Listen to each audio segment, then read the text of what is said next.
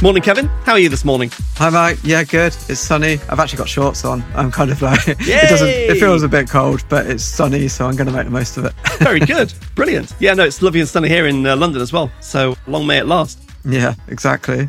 So this episode is about building communities and the indirect link to sales. And so we're going to just talk about our experiences of being in communities, creating communities, and how you make them a success. Kind of why we build them. Yeah, why are they so topical right now? And your views on that kind of critically the indirect link to sales. So do you want to kick off with? Because it was, I think it's amazing what you've done with the Slack group. Do you just like talk about that story? Yeah, and actually, I'm just thinking of an intro to that to go back a step. In a previous podcast episode, we were talking about kind of being, being introverted versus extroverted. And I was saying, Yeah. to me, my working style is introverted. If I would, I'm kind of more individual tasks, head down, get stuff done. But the biggest kind of weapon I have, if you like, is my network. And my network has come from publicly speaking at events, being vocal on social media and meeting people, networking and just putting myself out there, which I wouldn't say is kind of natural to me, but actually in a lot of ways, that's how things have developed. And that's how I've grown a company off the back of actually kind of you build that level of trust, respect and friendships in a lot of cases that help to turn into business opportunities. And, and I think Yeah. for me, I'm the first person to admit I'm not a natural salesperson. And I would much rather be kind of that educator and trusted advisor that helps people. And then at some point you draw a line and say, okay, I'm helping you a lot here. Let's turn this into something bigger and here's a contract. And I think to me, communities are a much more natural extension of that because if you're looking at kind of like the old school sales approach, I don't think that works. It's it's very much a numbers game. So if it does work, you're blasting everyone and just seeing what comes back. For me, it's been more about yeah, kind of that education and how do you build that level of trust. And communities are a good way of doing that. And certainly over the last 12 months, that's evolved a lot more. I'd much rather have relationships face to face because I think that's where they're most powerful. But we can't be choosy kind of in these times. And I think online is obviously a natural extension to that anyway. So it, it would never be on um, kind of offline events only. It would be a combination of the two. And I think a couple of things there, Kevin, that you've kind of mentioned trust, critical, educate, critical, and time. You know, the old school selling technique of it's a numbers game, hit your weekly call rate, and things will happen, and therefore you'll sell. Yeah, that still happens, but both you and me, that that's not how we play our building our businesses. It's a long game. You build credibility, it takes time. Yeah, that would just drain me. Yeah. I want to build a business that I enjoy working in. Yeah, And, exactly. um, that I, I wouldn't last a week, if a day, honestly, having that approach. So, um, again, it's like you have to play to your strengths. So I think from the community perspective, focusing on the strengths of why you should build that up, I just think it's really powerful and it's, it's really powerful to be that connector sometimes. I found there's a lot of value. We've ran So where did it start, Kevin? Just remind our audience kind of what happened because people look at it now and you've got how many people in the Slack group? about 450, I think. Right. So people think, wow, you know, but what they forget is you started it 12 months ago. But what was the germ of the idea? Why Slack? Why the community, know, and how did you get it started? Yeah, so the idea is kind of years in the making. It's kind of a network that I've built over time. A lot of the people in the group I've known for five years, if not 10. Okay. We've ran our offline events, so kind of roundtables, breakfast discussions. And what we found off the back of that is that it's good to communicate with these people kind of in between, and it's good for them to be in touch with each other, not just necessarily us. Yes. So, how do we put them together in a way that's not like I still think email has a place, but email is very much a one way conversation. And I think the benefit really from a community perspective is it's a conversation and you're helping people specifically with their own challenges. So for us, it was an, an extension to the events that we were running. And when people attended our events, we added them into our group. We're also very selective. There's a lot of groups. Very important. Very important. Yeah, but within SEO is a good example. There's a lot of groups where they've got thousands of people. If we were playing a numbers game as in the community style way of doing what we've just talked about from a outbound sales perspective, yeah, we could have a community of 5,000 members if we really wanted, but then it's kind of everyone's there that may or may not have heard of SEO and kind of like as loosely related as possible. So, on that point, Kevin, I think there's something really important about the communities that I've seen that have worked. You have to have people that have kind of like around the same level of experience. You want some people slightly ahead. Yeah. You want some people slightly behind, but you all need to be in a band of you've all got experience because there's no point in you having someone in your community who is a, you know, much as we support and develop our young people in our businesses, having someone who's 22 and no experience of SEO in that community of you've got the head of SEO of a big retailer, the head of the SEO of the big retailer is going to go, much as I want to develop these people, they're not helping me. This community is about helping each other peer to peer. So you have to get that experience band spot on to make it valuable to everyone. Yeah, that's right. You do. I, I really like, I don't know who coined this, but kind of plus equals minus. And what that means What's is that? you haven't heard of that. equals is kind of like your your peers that you're working with at a similar level. Minus is the people that are up and coming. Maybe that's where you were kind of five to 10 years ago, but you can help to support them. And plus is the people that are ahead of the curve and on that journey. And I think from a community perspective, if you've got an equal weighting of people that are around that type of bracket, I think it works really well because Yeah. you want to have the kind of environment where no question is a bad question and everyone can ask. But equally, if, if it's weighted too much towards kind of these are the uh, beginner style questions, then why would the intermediate advanced spend their time there? Because they, they want to learn as well. So they leave. Well, I think this is again, it's a critical point of the reason I, I was really, mean, you know, I'm a big fan of communities. In the last 12 months, I've kind of completely changed my mind about online communities, actually, which I'll talk about in a second. But people will just leave your community. The engagement level, maintaining that engagement level is so difficult. And it's so easy to lose people with where if the conversation is too low level and they're not learning, they say, well, why should I participate? There's no point in me being here. Yeah, and they just become inactive or, like you say, just leave because, yeah, I think it's a tricky one in terms of the balance, but I do think being selective is really important because otherwise uh, that helps. The other thing that we've done, that I think, I don't think we've even done this consciously, but we've built a very encouraging environment. And what I find is Yes. when it's public, Twitter is the perfect example of this. Twitter can be really useful and great. And it's, I've spent a lot of time on the past sharing content, reading others and helping other people on there. But sometimes, honestly, it's quite toxic. And that's the sort of stuff that just from a, my own headspace perspective, I'd, I'd rather not be involved in it too heavily. And you kind of have to filter that information down. And what I found has been really valuable about our own community is everyone is so encouraging. We've actually never had a single problem where we've had to kick Moderate. someone out or say, actually, this is, um, Inappropriate. Yeah. I, I think actually uh, we've removed one post that's inappropriate and that's in two years. Right.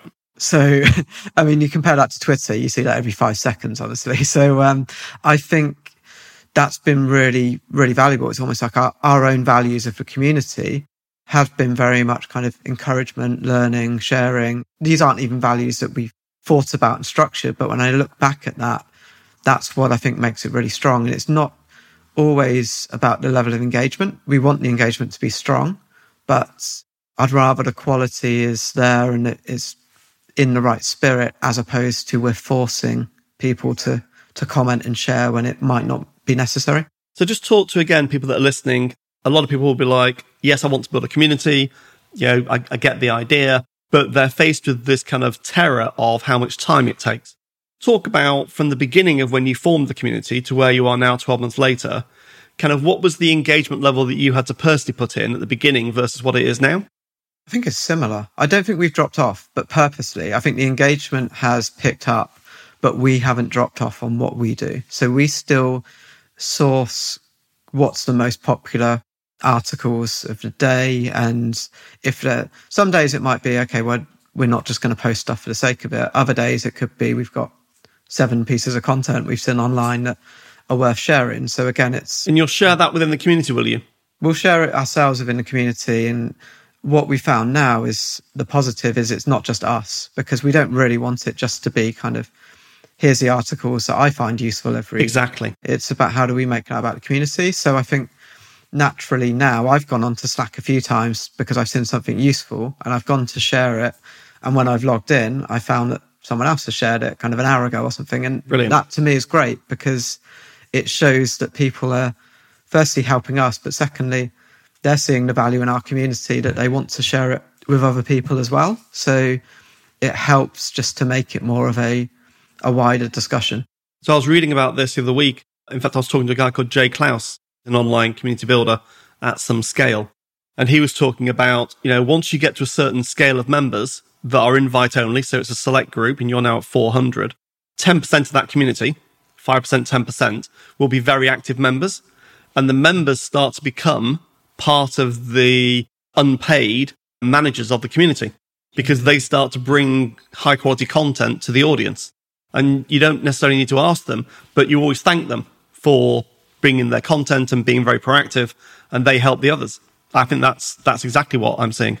Yeah, it, it definitely is, and we've found we've got channels for different sectors. So our e-commerce sector, for example, there's there's certainly people in there that when they find an article, let's say um, the Debenhams acquisition or something like that, they're, they're going to be already sharing content around those types of topics. So it definitely helps just to, um, yeah, kind of keep everything active. And I think there's stuff we've done outside of that as well, because like I say, we, we can't do the in person events right now, but what we can do is more online events. And I, I found through experience, we haven't done these that frequently because I do feel like most people have enough Zoom calls in their life right now. And webinars are not that appealing. And from our perspective, what we've done is more group discussions, and we, we've done it over a lunchtime. So if like people want to come and bring a sandwich or whatever, kind of, it shouldn't eat out of their day too much. No pun intended. And I think um, what we found with those types of discussions is then people talk about their own challenges. So rather than spending 45 minutes listening to one person describe a problem, they can go to our discussion group. And because the quality is high, and the level of attendees on a Zoom call, we've had anywhere between kind of five to 30 people on these calls. And typically we found the sweet spot is probably about 10 to 15. So these are like, these are virtual lunch and learn sessions, are they? Yeah, exactly. Yeah. Brilliant. It's like the roundtables, the, yeah. the breakfast events we used to run, but obviously virtual. And um, because it's discussion led, everyone brings their own challenges, everyone helps each other out, and it's a good 45 to 60 minutes that you spent where someone can come away with a new idea, but it, it's not so much a one way conversation. So we found that helps a lot as well. Great idea. Now, talk about the obvious thing. So, people listening will be like, "This sounds all sounds great," but you know, clearly they're doing it because they want to sell.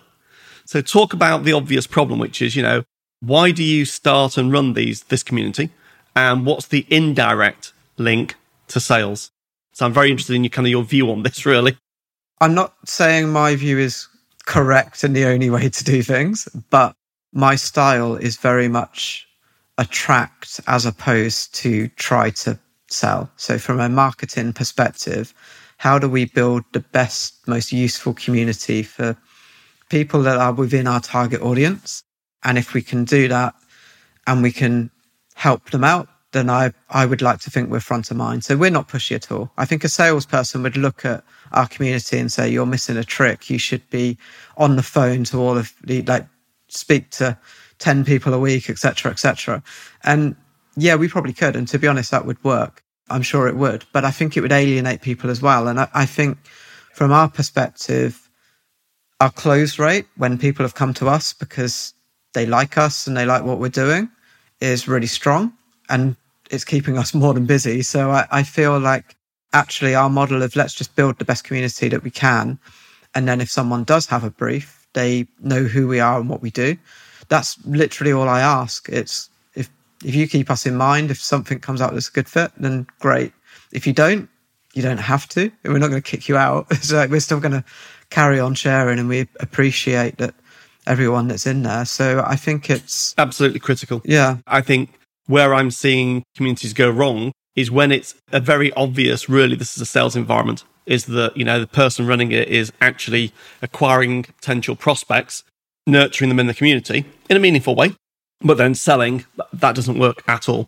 I think, you know, I mean, I'm looking at building a community for salespeople, entrepreneurs, commercial leaders that negotiate deals. And they're looking to work or, or to have other people in a community that they can ask questions of in a, in a safe space who are experienced negotiators. And I'm doing that because I love negotiating. I love the topic and I want to help people. And I've got to build my initial list of like 30 or 50 people and then get it started. But it's never about selling. Yes, I sell training and coaching for negoti- uh, on negotiation skills. Yeah, but that's not why I'd start it. That's not how I'd run it. I'll run it as a how can we help each other become better at what we do? That's exactly it. I found rather than sales messages, I've I've got more out of detailed replies. So If someone says I've got a challenge, if I put some effort into this is how we faced it before, this is what we did, and then just help them. No call to action at all. Just exactly. say this this is what we did.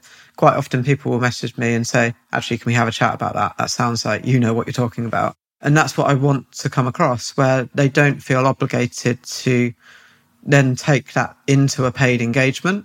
I've given them advice I'm more than happy to do without any expectation of anything in return. And if that helps them or it may help someone else that's come across it and read it, then yeah, if it turns into business, great. But that's not the objective. And I, I feel like it's more powerful when there's not that expectation of, I'm telling you this because I want a signed contract by the end of the week. that just doesn't feel genuine. So, you know that I've joined this community called SPI Pro. So, a guy called Pat Flynn, who I've followed for years on his podcast, he's one of those kind of overnight heroes that it's taken 15 years to become a hero. I remember hearing of him about 15 years ago when he was doing, is it Smart Passive Income? Smart Passive Income, SPI. Yeah. I can't say I religiously read his blog, but I've definitely come across it a few times. That's I right. do remember him back when I was doing quite a lot of affiliate work. But no, smart guy, and it sounds like he's uh, continued to to grow well very impressively. Smart, genuine guy, and you know, he's all about educating, giving, and helping, and as he calls it, serving. And so I've joined this online community called SPI Pro, which is a community platform. It's based on something called Circle.so, which is one of the more kind of modern community platform, and it's been amazing. You know, I've joined Facebook communities before. i am on LinkedIn groups. It's all tumbleweed. Yeah. And part of the reason is the people that are invited.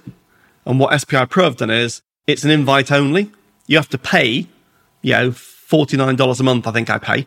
But so you pay to be a member of the community, but it's invite only. So you have to like try and get in in the first place. And then when you do get in, you have to pay. But at $49, it's, you know, for the value I get from it, I don't think I'll ever leave. And they spend a huge amount of time. We've got about 550 members now, and it's all about online creators. And they've got community managers in there. They've got community experts in there. They're always trying to prompt the discussion. No one's ever selling. They give away free content. The user experience and the user interface is brilliant. It's really clear. It's easy to use. You know, and I think, you know, those kind of communities, your Slack community, my SPI Pro community, those are the ones that people, those are the ones that will win in the end of the day because we'll have rich content, we'll have great discussions, we'll have really engaged members. You know, Pat Flynn calls them super fans. You know, you've got in Slack, you've got a community of super fans that all love the fact that you've brought this community together, are great admirers of the work that you do and that their peers do within the community. And that community will carry on and it will have a life of its own. It does. And I love that. One of the things that I find really beneficial that you don't always know from some of this, but I remember when we ran a breakfast event, we had Barclays and the FT. And during the discussion, they were just like, we really need to talk. I think it's to do with like syndicated content, but something that was mutually beneficial to them. And that was great because we're like the middleman and introducer of yes. two other people that helps them. And it doesn't matter to me if we do business with either of them. But if we're we're helping people and that's there's real value there. One of the things I found valuable in Slack is we get engagement emails quite a lot that tell us this is how much engagement has happened on the platform week by week so that you can see which new members are joining, which have maybe dropped off and become inactive. To be honest, I don't really look at the individuals. I feel like if you look at individual names, a bit like who's unsubscribed to your email list, you end up getting hung up about it. It's better just not to know. Why have they unsubscribed? Why have they left? What's been yeah, going yeah, on? Yeah, exactly. And it's like, well, you're not really going to change anything. So No. just as long as you can learn from the trends, I think that's fine. you look at the But trends, The, thing yeah. I find interesting from Slack is they tell you how many direct messages have sent on the platform. And we've had weeks where there's been thousands. And I'm kind of like, Wow. I think I've sent about four this week. Uh, why are there like 900? that's, that's crazy. And to me, it's like, we don't know for privacy reasons. Slack will not share that with us. And again, it's like, we don't really want to know. We just want to build a community where people are engaging and finding it useful outside of us. So if there's a lot of direct messages happening between people on that platform and we're connecting them and bringing them together. You're doing something right. that's really powerful. And we've had a lot of people that when we send a weekly recap email have responded because we normally send it kind of just from my email address. Uh, they'll quite often respond and just say, thank you for putting this together. And like people do appreciate it. Sometimes they tell you about it. Sometimes they appreciate it and they don't tell you about it or they, they you might find out months or years later. And, but I, I think it's, it's understanding those kind of signs and signals that indicate there's a quality audience behind here and they're, they're appreciating it. And in general, I guess it's the, they're voting with their feet in the sense of if they didn't want to be there, then they, they wouldn't be. Why would they waste their time? These are busy people. I mean, let's remember who these people are. active. You know, in your community, it's heads of SEO, it's heads of content, it's heads of digital PR. In, I mean, some of these brands are huge. Know, these people are not going to waste their time online in a community if they're getting no value from it. They just won't. Yeah, and I, I do think the the walled garden aspect of it. I get that Facebook and LinkedIn you can have private groups. LinkedIn seems non-existent now. I don't even know if that does still exist. Maybe it does, but I don't I don't see that at all anymore. But I think having kind of that separate space, maybe outside of social media, does seem quite powerful. Do you want to explain maybe the differences you've seen in the SPI Pro kind of environment and what generates engagement? Because are there any types of posts in particular that if there's someone here that runs a community, what should they be doing that just helps to keep that engagement high and high quality? Yeah, so there's like two or three things. So we've got a few minutes left. I'll close on the two or three things and then we'll do a bit of a summary. The things that get the most interest and traction on SPI Pro are someone's got a problem. So, for example, they're launching an online course. So, remember that we're all online creators. So, we're all creating online courses, we're doing podcasts, we're doing ebooks, all sorts of stuff. Someone will say, I'm about to launch an online course. Uh, it'd be great if you could do a bit of a peer review. You'd be amazed how many people go, yeah, yeah, sure. And they look at the course or they look at a couple of modules, they look at the sales page and they'll give feedback on it. So that giving, if you ask, you get an awful lot back from the community because people are very genuine and they know that when they ask, they'll get the same back. So that's kind of one thing. Um, really interesting thing is we have this kind of, you know, wins of the week. So what did you do? What did you succeed in this week? What did you achieve this week? And it's this kind of public accountability thing within a private community. So you've got the same thing. It's a private community, not open. It's private. And they encourage you to share your wins of the week. Yeah, I like that. That's good. And then people, it- it's funny on a Friday, you sit down and go, huh, what have I achieved this week? Um, Yeah. and then you write it out and you go, actually, yeah, I did achieve quite a lot this week. And then people will comment on it. So that's really interesting. So that's, that, that again gets a lot of engagement. And the third thing is we have, you probably have the same in Slack. We have these kind of subgroups and you can join subgroups. So in yours, you've got an e-commerce subgroup. So in ours, we've got online communities. We've got SEO. We've got all sorts of different sub communities. And those again, those specialist super niche communities where they've got particular problems, like for example, email marketing. You know, if you want to know about email marketing, join that community. And if you ask someone in that community, someone will be an expert that can help you out. Yeah. Yeah, no, that's good. And I I think you do outgrow the main channel. I think one thing we did that I'm glad we did it this way is we had one general channel as a mainstream. And once that started to get too busy, we ended up splitting it into multiple channels. And I, think starting with multiple channels it can be a bit of a ghost town. And we have got some channels that, to be honest, are not that active. But if you, yeah, kind of get busy and then find a need to split out, then it means that people can go into those smaller groups and it's more niche. And exactly. Um, I think that works quite well. So yeah, you kind of start with building up that engagement and then, yeah, kind of once it gets too much noise, that that's the key thing. And I think those are really important. I think that noise to signal ratio in terms of uh, you're, you're keeping the quality high yes. is absolutely vital. In terms of the three things, I just wrote them down. Number one, be genuine. Number two, be helpful. Number three, keep learning. if you're Brilliant. doing that, I feel that actually good things will come your way because you're not trying to force it. If you're helpful and you're nice to people, I think as a general rule, as a human, people will be nice back to you. The opposite is also true. So try to avoid that. Exactly. And I think that's brilliant. We're all lifelong learners. If we exactly. can keep learning what we're doing, if you learn from something from it, you're probably more likely to be active. And if you're learning, yeah, chances are you're helping someone else who's also learning with the same problem. So, so the only two things I'd add, I mean, I that, that's a brilliant summary. the only thing, two things I would add are, I think, niche. So yeah, make sure that you focus on a a niche or a, a niche within a niche, so that you've got these kind of like-minded people. And I think what we both said is make it a private invite only community. Yeah, definitely. And make sure that when you're inviting people in, they're going to benefit and the members that are already there are going to benefit from this person joining so that it's two way benefit. I think that's key. As Pat Flynn, I think, was the person that came out with the inch wide, mile deep kind of that's years right. ago in terms of find that niche within a niche. And that's where you can really nail it. So, uh, yeah. yeah, I think that's always been really good advice.